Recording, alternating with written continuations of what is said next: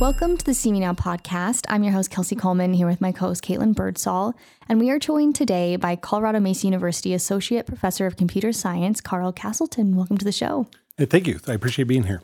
Well, what's really neat about you is you are actually a maverick. You come from a family of mavericks. You are an alum, um, started back in 1986. Is that right? That that's correct. Yeah, the the first degree I started working on here was a an electronics technology associate degree like repairing computers, video games, the old pinball kind of video games, and stuff like that. And you are a Western Colorado kid through and through. Can you start by talking about your family's history and um, kind of the mark that they made on this region? Yeah, yeah. So, so my uh, uh, my family goes back to I don't know when people settled this area. Um, so my uh, my mom and my mom grew up in uh, Silverton and uh, Ridgway and, and Ouray and, and those towns and in fact, uh, Orvis, uh, the Orvis Plunge that's between between Ridgway and Ouray, is uh, named for the Orvis Ranch that's just behind there. And that Orvis Ranch is named for uh, is Carl Orvis's ranch, and I'm named for that Carl. So that is my grandfather's ranch. Yeah, if anyone knows the, how, the nudist, right? The nudist. Yeah, I think it is that way now. I don't know. I, we're not in control. I don't believe now, but I could be wrong. There could be some arm of the Orvis family that's in charge of it. And so we'll talk a lot today about computer science and mathematics and kind of the future and where we're going. But I wanted to take a minute to talk about what got you interested in mathematics and computer science. So, so I was. Uh, I, I think I'm more typical than people think, but I started out with just not wanting to compete with people with high school diplomas. So I didn't come here like my high school guidance counselor was like, I don't know your college material. This is what I'm saying. And so I started, uh, I started just, I want to get that associate's degree in electronics technology. And then, and then when I started to do that, I learned a little bit of programming and I'd done some programming on my own.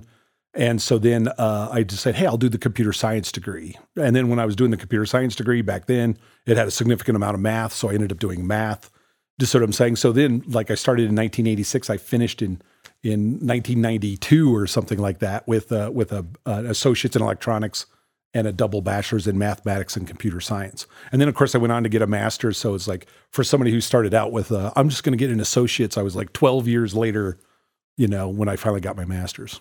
And I love that story because I think hopefully it's inspiring to some of our students who maybe don't always feel like they fit in, or especially if they're first generation and they're not quite sure if college is for them. I think you're a shining example of once you put yourself out there and and start on that path, you never know where it's going to lead you. Yeah, yeah there, there's also it, it's my life is so much easier. You know, I know it sounds strange to say that than than my family members. Like again, historically, my family are hard rock miners. Like, I don't know if you've ever heard of hard rock holidays where people demonstrate how well they can do tug of war or fill a bucket full of gravel.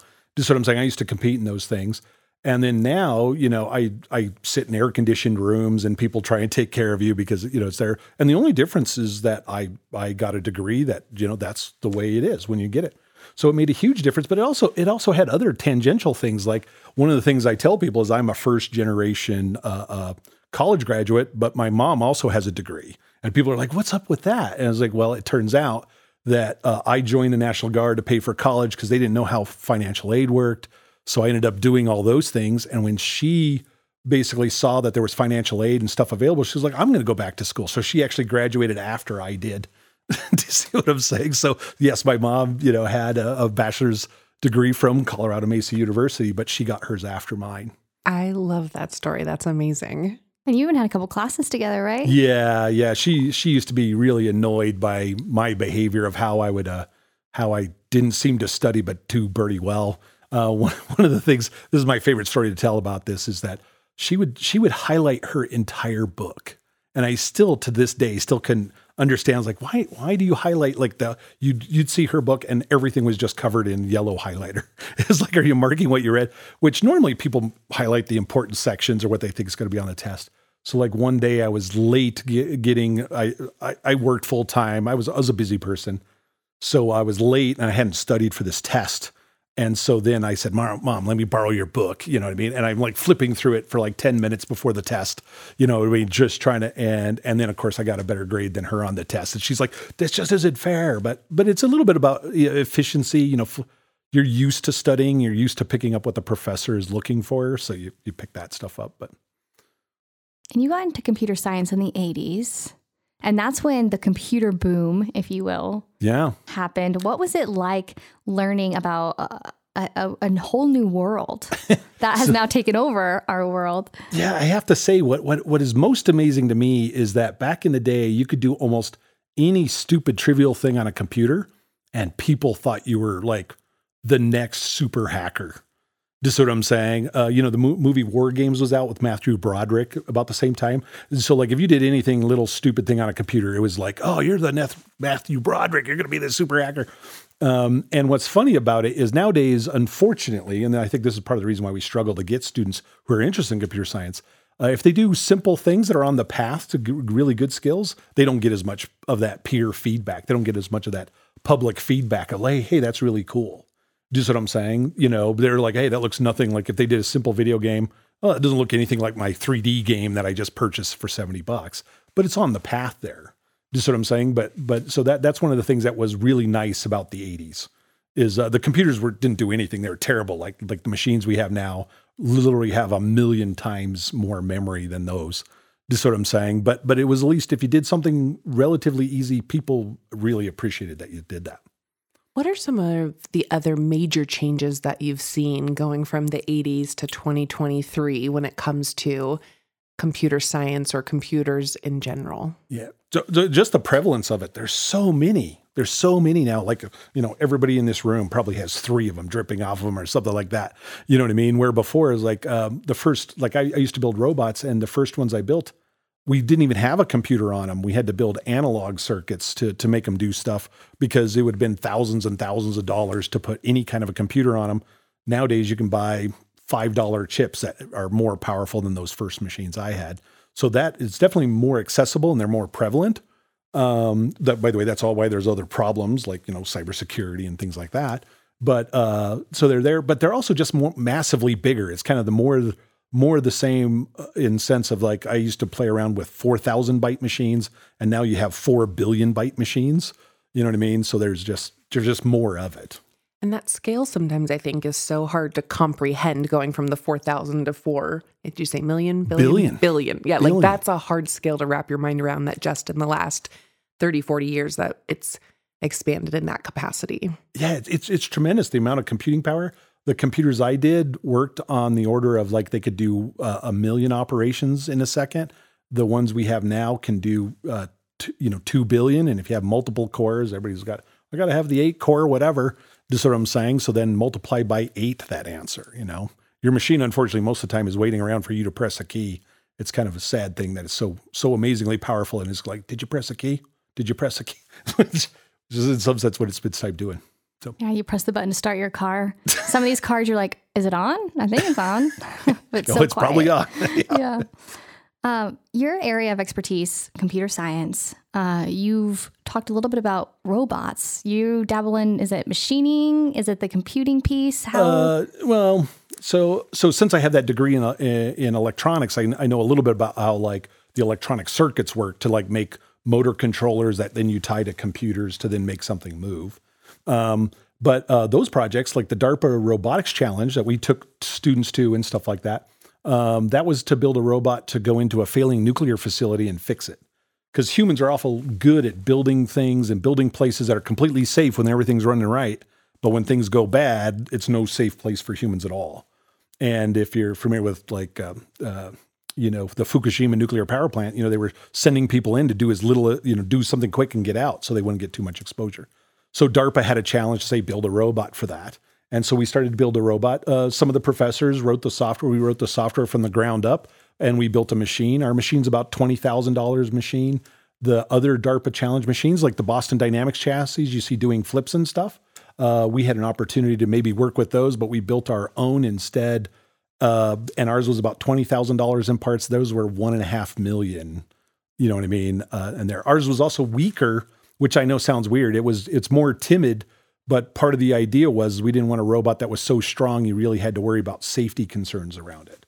Where some of the other robots, I think, you know, it would it would harm you pretty quickly, even with some, you know, rudimentary glitch of behavior. So, would you categorize yourself maybe as like a futuristic nerd, if you will, like looking at what these robots are doing in the future? And, and do you like get in, I don't know, entrenched in these articles that are talking about what's coming up with Yeah, so my YouTube things? feed annoys my wife, that's for sure. So yeah, it's a nice mix of uh, videos about robots and motor controllers and uh, mathematics and stuff like that. And um, yeah, so I spend a lot of free time d- delving into that stuff. Um, I kind of think of it as play, though. So for me, it's kind of the point where um, if I want to build something, I can just set about building it, and it's not not a lot of effort. You know, I mean, for students, this is one of the, the biggest things for students, right? Is they got to get over that. It's okay to kind of feel like you're at the edge of your skill set because that's the time you're really learning something. You know what I mean? And you know, so at doing it as many years as I have, I I like being right at the edge of my skill set. So even if I don't know how to do what's coming up next, I'm actually excited because I'm learning something new. Where you know, for many students, you know, they they end up having that idea of like, oh no, I should I should know this. I was like, no, no, that's what you're here to do is learn. You know, wh- you're here to learn that stuff that you don't know how to learn. So it's it's a big deal. But uh, yeah, I wouldn't say a futurist. Uh, you know, you could say a poor Elon Musk or something like that. I like that. that. That's what we're titling this podcast. Oh, is that right? That, that'll probably give me some attention. Maybe I don't need, but that's fine. So, when you do think about the future and all the possibilities, what gets you e- excited? And then maybe what also gives you some pause or hesitation when it comes to robotics or computer science? And Well, um, I'll, start with the stuff that gives me pause first, because uh, if you actually look at how most uh, cybersecurity events happen, it's because people take advantage of what people don't know about how technology works. Right. So, so like, uh, I'll, I'll give you just a, a, a- a quick sketch example of how it works with uh, uh, phone hackers, where they basically will send you an email saying, "Hey, you know, we're Win- Microsoft uh, security, and your machine's infected. Call this number." And they're just blasting that email out everywhere. And then what happens is some people don't recognize it's just a scam, so they end up calling it. And the person says, "Hey, bring up your Windows machine, bring up this application, and look, there'll be all these errors." Well, those errors are hackers getting into your machine. Now they're not actually; they're just normal errors that occur. You know, Windows has some things, and it's just logging these mistakes that it made. But then they use that to say, okay, well, then now what I want you to do is log your machine into this particular thing and let me take control of your machine. And then they do things like lock you out of your machine for a while, go to your banking app, remove money, just sort of I'm saying stuff like that. So so the real the the the not understanding what's going on with the machine is being taken advantage of. And that's going to happen again and again and again.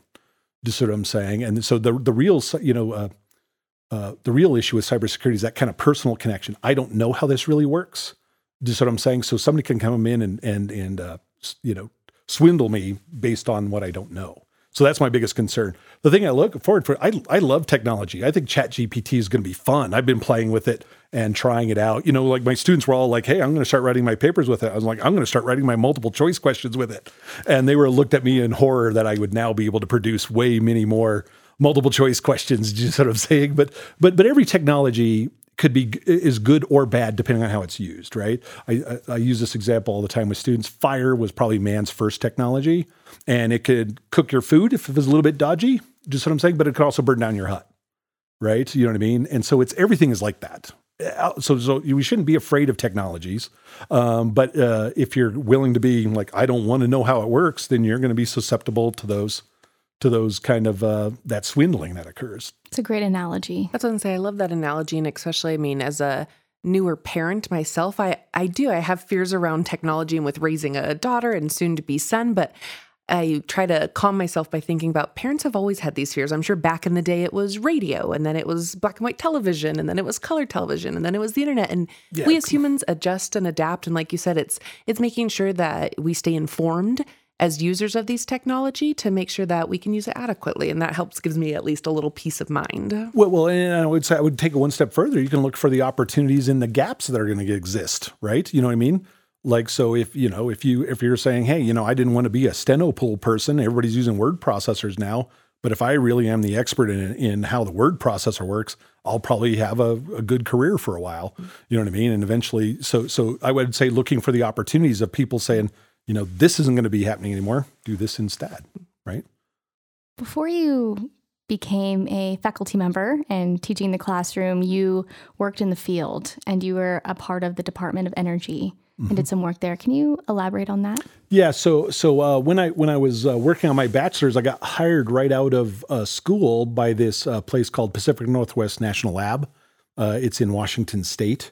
Uh, I had done some interning with them in the summers, and they liked me, so you know they they worked to try and hire me, and it worked out. Um, and Department of Energy, for people don't know, is the people with the skill set on how to handle and and maneuver and work with nuclear materials. Just what I'm saying. So uh, everything that could be used for weapons or stuff that's used for medical devices kind of all goes through that. And uh, so, so I got hired on there, and uh, I just worked there for pretty almost solidly 22 years. I did a stint at the EPA National Lab. You know what I mean? And uh, it, it was it was it was a good job. It was it was really great. It was more stable. It was during the dot com bubble bursts and stuff like that, so it was a more stable job than some of those. I'd say that's another thing that's kind of interesting with this is you're going to join and get some hot new company and then it goes away or something like that. But uh, so so it was it was a good job. I really liked it. Um, uh, I learned a lot. You know, I did a lot of integration stuff. Some of the stuff I did was very hardcore mathematics, and other stuff was pretty interesting, kind of like just kind of get it done kind of work. So one area that I know that the U.S. often struggle struggles with is individuals who write code. Can you talk to us about how we're maybe preparing students to fill those roles in the future or what what could happen if we don't fill those roles in the future? Yeah. Yeah this this is my real fear is uh, I, I make two jokes for students. I, the one joke i usually make is like i don't want them resurrecting my body to write code.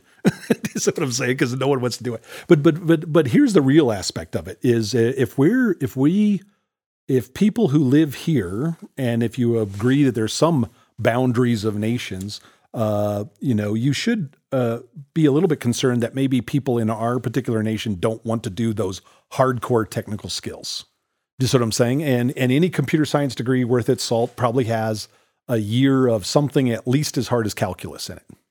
See what I'm saying? You know, and so if we don't have any U.S. citizens who are interested in doing that, um, then how do we like load code, load update software for our F-16s? You know, um, you know, how do we buy equipment that we're sure doesn't have anything that some other countries put in place that they can maybe take advantage of, right? Like I, I can easily go to probably any piece of equipment, add something to it where I could monitor what it's doing from a distance. Just what I'm saying, and you would not know I did anything to the device. So, so we need we need you know U.S. citizen students who are are saying, yeah, a year of year of math as hard as calc isn't that big a deal. I can get through it. And and and Mesa's a great place to come. We have very small class sizes. You know, we're very hands on. You know, I, I know students who you know I've helped with calculus problems and work through stuff. You know, I mean, because that that's why Mesa's great. You know, maybe compared to other institutions, I think is that we really want to see every student succeed. We're not worried about like, well, we only need to keep the top ten or whatever attitude other places might have we all use these devices. And like you said, there's a, a lack of knowledge that a lot of us have. And that's how we have hackers. And that's why they're so successful. Do you feel somewhat powerful, like the king on the hill who's like, I know all this stuff?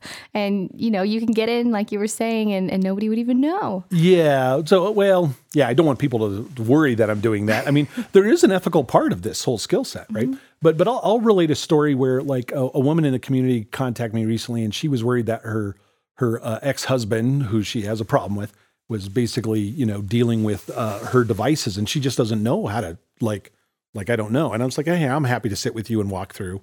And some of it was just it, it, it was less technology and more education of the idea of like, oh no, I don't believe this is true. Like two factor authentication. If you're a faculty member here, they had to add two factor. I sit on the committee that that was one of the decisions and I was all for it because it's like, well, if you don't want phishing attacks to work where people just send a link and people happen to put in their Mesa username and password, if you don't want those things to be successful, two factor is a reasonable thing to do. And and so so we, you know, we talked about her doing two factor on her phone account and stuff like that to kind of protect it. So so but it was an educational thing. It's like I didn't I didn't do. So so yeah, you are protecting the hardware, you are protecting the devices you know what I mean? And physical control of the device is very important. Just what I'm saying. But but I would also say that, you know, educating people so they're not like worried about stuff that isn't really happening is also a, a big part of it as well. Can we chat for a second about TikTok? Because I know it's back in the headlines about potentially, you know, the Chinese Yeah, yeah. government getting our data and our information tracking Well, us. so so this is what's funny about it is I know one of the things, not to get into the COVID controversies or anything, but one of the things people were worried about is the government tracking them. And I thought was remarkable at the time is that everybody was letting the Chinese government track them with TikTok. You see what I'm saying? And yeah, they're cool videos. It's fun. It's entertaining. I get all that, but just know what you're getting into. Do you see what I'm saying? Uh, so the the issue with with uh, with TikTok particularly is like, yeah, what who is in control of that data? What assurances would it take? Like if if it truly is the Chinese government running it, and I think that is essentially true, you know what I mean? What what would they what would they say that would convince you that they're never ever ever going to use that data? Go like I'm going to start putting ads that I don't like this particular senator, I don't like this particular uh, uh, uh, congressman, I don't like this particular candidate because the Chinese government feels like it's better for them. Like how would you how would you convince yourself of that? I don't know that you can, right? And you know, far more sinister, and this is why the government, the devices the government is in control of, has already said it can't be on a government device. If you have a cell phone that the government is paying for, you know, they're taking TikTok off of it. And and I think it's a reasonable answer. I think it's a reasonable answer. Uh, do I wish that there was some American t- group that would get together and make something kind of equivalent to TikTok and then try and get people? But I don't know how you get all the middle schoolers and high schoolers to to get off of TikTok onto that. I guess if all their parents and grandparents join TikTok, maybe it'll do the best. That's what happened to Facebook. It's true. Facebook, There you go, Instagram, and you now they moved to TikTok. Yeah, yeah, just like so. Literally, I think the U.S. government to like make a, an alternative to TikTok, and then have the, everybody pay everybody's grandma and mom and dad to join TikTok, and those kids will flock to that other thing. There's a solution. You you heard it here first. so you mentioned Elon Musk before, and I was hoping we could talk about that. You actually were one of the first to program a self-driving car. Can you tell us about that experience and what that was like? Yeah, this was great. In 2005, well, 2004, DARPA had a challenge to dr- make autonomous cars. And the challenge was to drive 120 some miles in the desert outside uh, uh, Las Vegas, Nevada. Uh, that was called the Grand Challenge, and no no vehicle went further than seven miles. I think one of the magazines I read uh, had titled it "DARPA's debacle in the desert." See what I'm saying? So uh, that's a pretty low bar. So I don't know about you guys, but I'm like, I think I can do better than seven miles. And I started to build my own device, which was kind of a wacky thing. I don't have a lot of money, and I'm cheap in general. Um, so, uh, but there was another team in town who had already built a vehicle. They had taken a Nissan Xterra and started like uh, uh, the the owner of the vehicle had purchased it brand new, took it home, ripped out the back seats, and started to put computer racks in it and stuff like that. And so then uh, they got to a point where the software they were trying to write was beyond their capabilities, and they had interacted with us, and so they asked us to do it. So then, like by 2006, we were supposed to be trying to uh, pass the California driver's test, and we were doing testing out at the uh, fairgrounds here. We actually removed a couple posts out of there because it was so narrow; it was kind of a dicey spot for our car to drive through, um, with permission of the of the thing. Uh, but then uh, what? Uh, so there was times when I had my son in the driver's seat behind a wheel that's moving itself. I have video; I could share it to you guys. But uh, and as we were driving around and turning on turn signals and passing cars that were standing still, all 2006, 2007, way before Elon was doing it. In fact, some of the people that Elon hired and some of the people that Google hired for theirs were people who were just competitors like us. Uh, I just am foolish enough not to make a bunch of money at it. I guess again. You like to do it for free and then go back to the classroom. Well, I like the intellectual challenge of it. You know, it, it's just it's just trying to push. You know, not everything gets published in papers, right? But pushing the bounds. Like I, I, there was a moment on that team where I talked to the team leader. I'm like, I'm not sure it's possible to code this thing. And then once we understood how to do it, it was like, oh, it's almost trivial. And it was that that effort, you know what I mean? And hopefully, all the students listening, right, would be like, "Oh, I recognize that there was something that I thought was hard, and at some point I transited, like, oh, it was easy." But no one had done it before, right? No, there weren't a lot of autonomous vehicles just driving around. You know what I mean? And ours wasn't using AI. Ours was a pure engineered solution. We knew every algorithm we'd run. It wasn't using some neural network that you're not sure how it learned anything. It was all just hand code. Wow, impressive. um, can you talk about the Grand Valley Robotics team? You created it. It's kind of a way you give I back, cre- I guess. saying I created it sounds like I did it alone, but you know, nothing is ever a single person. But but I, I did help start I, uh, uh, the what's called Grand Valley Robotics. It's a 501c3 charity, Uh, the intent was to uh, uh, actually have the skills and resources, dollar resources, available to uh, st- students in high school to build robots to compete in the in the first robotics challenges. Do you know what I mean? And uh, uh, those are you build a robot that's about three feet by three feet by three feet, and can can you know basically has essentially a car battery powering the motors, so you have quite a bit of power and stuff like that. And the intent was really, I'll tell you this, I like to do robotics when I'm talking to students because uh, talking to them about how robots work and showing them robots is way easier to sell than optimizing database queries. So it does sound more fun than optimizing database queries, I have to say. Yeah, I literally have a class where we were talking about that the other day. And I was like, yeah, this is this is not the moment they came here for. So, can I ask, what was it about teaching? You've got this wealth of knowledge and experience, and you've worked on a ton of really cool, cutting edge projects. So, what was it about teaching that pulled you in? Well, well, when I was when I was working back as a student, I had done some uh, teaching for post secondary people. Like, so once I had learned how to repair computers, I was teaching other people how to repair computers. Uh, my dad is was an educator at that time. My uh, my wife's mom was an educator also. My daughter and wife happen to be educators now too. Um, so, so I think it was kind of a thing, but but I, this is also my semi-retirement. I want to I want to make the group of people who replace me. Just what I'm saying. I want to I want to know it's in good hands in some sense. You know, I want I want to, the people with the same intellectual curiosity and willing to push themselves or push the technology. I want to know they exist. So, well, I feel like our students are lucky lucky to have you in the classroom. Yeah, I, I, I really enjoy teaching students. It is it is the funnest thing. Like I, I don't know, maybe you guys are, have done this, but you know, there's this moment when you present a problem to them and they've been struggling with it and working with it and trying to get their brain around it, and all of a sudden they break it breaks loose for them, and then they're so and and and it's hard if you've done this enough it's hard not to let the cat out of the bag, right? You know, it's hard not to go like, just move that semicolon, you know what I mean, whatever. so it's hard to just kind of watch and let the moment happen. And if, if they end up missing that moment and it goes on for another week, you're like, oh, they were so close just last week. But but you, but that's what you're trying to give them. Like that is really the the benefit of pushing yourself to the edge of your skill, and then learning that moment is is that huge rush you get from like, oh, I understand this now. So I have to say that I've really appreciated in our conversation today that you're taking what I would consider complex problems or complex technologies and breaking it down in a way where it's easily understandable for the everyday person that is not a computer science um, whiz or mathematics whiz. But I have to ask you do you think that there are certain stereotypes about computer science individuals or those that are individuals that are interested in that field?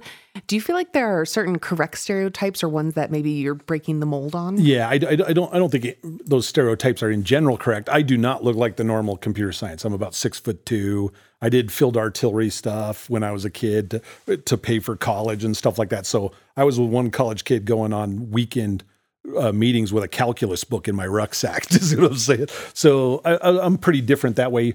But um, I would say the idea that people can't communicate stuff. I always, I always felt. I worked at a national lab. Like most people had PhDs, and the people who understood stuff could explain it to anybody. You know what I mean? And I kind of feel like if you can't really explain at that level, I know it's hard sometimes, especially like I have an assignment in one of my classes where I'm telling you, I was like, students, you got to trust me. This is what you're doing but I can't tell you more without giving you the answer. Just what I'm saying. But but that's different though. That's different than uh, when you're trying to communicate it. You should be able to explain it. If you understand it, you should be able to hit. I hit middle schoolers. I show how to do jump physics, uh, integration of gravity that we teach in a physics class here. I'll show it to middle schoolers because they need it to make Mario jump like Mario does. You know what I mean? And you can explain it and they won't have a problem with it. And then they'll surprise you with what they do with it once they understand it. So. Great. Well, thank you so much for being here. CMU is lucky to have you. Western Colorado is very lucky that you came back to this region. So thanks again for for making time. I appreciate it. I, I really enjoy it. Thank you for listening to the CMU Now podcast. You can find us on Apple, Spotify, or wherever you get your podcasts.